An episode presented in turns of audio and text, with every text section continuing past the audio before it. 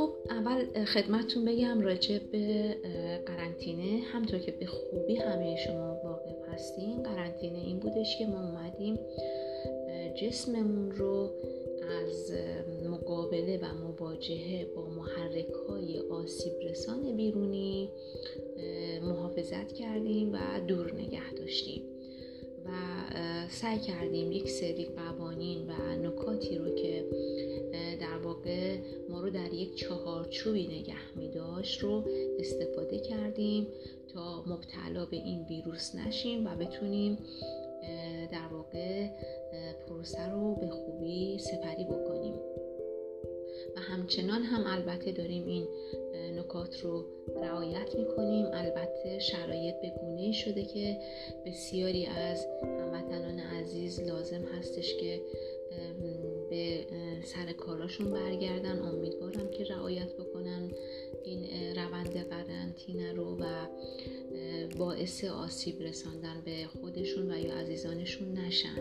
به هر حال شرایط شرایطی هستش که نیاز به امرار معاش و تأمین معاش هست و نمی‌تونن در واقع این نیاز اولیه رو ندید بگیرن. اما امیدوارم که صدمه یا لطمه های جسمی و روانی مواجه نشن و بتونن از خودشون حفظ و حراست بکنن. که البته یکی از ویروس هایی که به شدت تونسته افراد رو تحت تاثیر قرار بده در این چالش و این پروسه تلخ همون ترس از مبتلا شدن هست. البته طی آماری من متوجه شدم که شاید یه تعدادی از هموطنان به خاطر ترس از نداشتن و یا ترس از مبتلا شدن جان خودشون رو از دست دادن. وگرنه هیچ مشکل در واقع کوید 19 رو نداشتن علائمش رو. بلکه مشکل فقط تنفسی و ایست قلبی بوده. که خب وقتی که پزشکی قانونی رو ازش سوال کردن گفتن که این در واقع می‌تونه ترس باشه.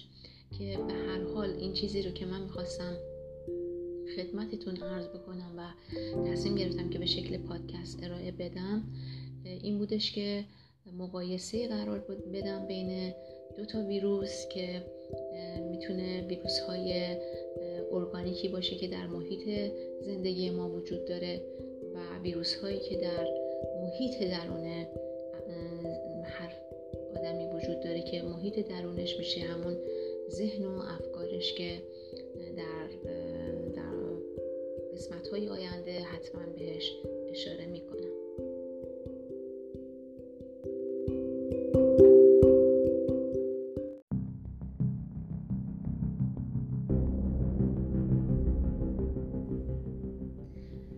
شاید پیش خودتون فکر کنین که چرا من اسمشو گذاشتم مقایسه قرنطینه جسم و قرنطینه ذهن.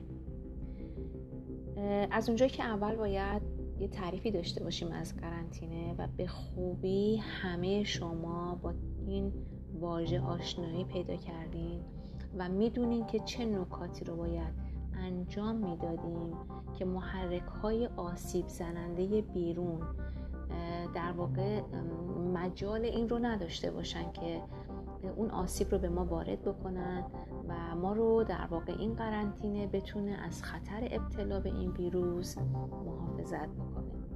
بنابراین این قرنطینه یک سری نکات و یک سری قوانین و یک سری رعایت کردن چهارچوب هایی رو داشته و داره چون در حال حاضر هم ادامه داره تا ما بتونیم از این پروسه به خوبی عبور بکنیم.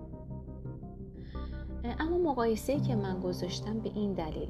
من طبق آماری که گرفتم تمام این به اصطلاح مرگ شاید به خاطر کوید 19 نبوده باشه. خیلی از افراد اختلال پنیک داشتن. ترس از عدم تامین امرار معاش داشتن و خیلی ترس های دیگه باعث شده بوده که در واقع جان خودشون رو از دست بدن متاسفانه. برای همین من وقتی که این اخبار رو شنیدم از چند تا از در واقع دوست و آشناها که به این دلیل بوده که مثلا فوت شدن خب طبیعی هستش که به فراخور حرفه ای که دارم مقایسه ای در ذهن من اتفاق افتاد. گرچه خیلی اطلاع رسانی شد در به صلاح مورد خیلی از مسائل روانشناختی که البته روانشناسی زردم خیلی توی این مدت فعالیت داشتن متاسفانه. و امیدوارم که از منابع معتبر کسب خبر کرده باشین. برای همین لازم هستش که ما بیایم یه مقایسه داشته باشیم بین در واقع ذهن و جسم. و ببینیم که چگونه میشه که در واقع سلامت رو واقعا برای یک فرد به ارمغان آورد. در پادکست بعدی همراه من باشید.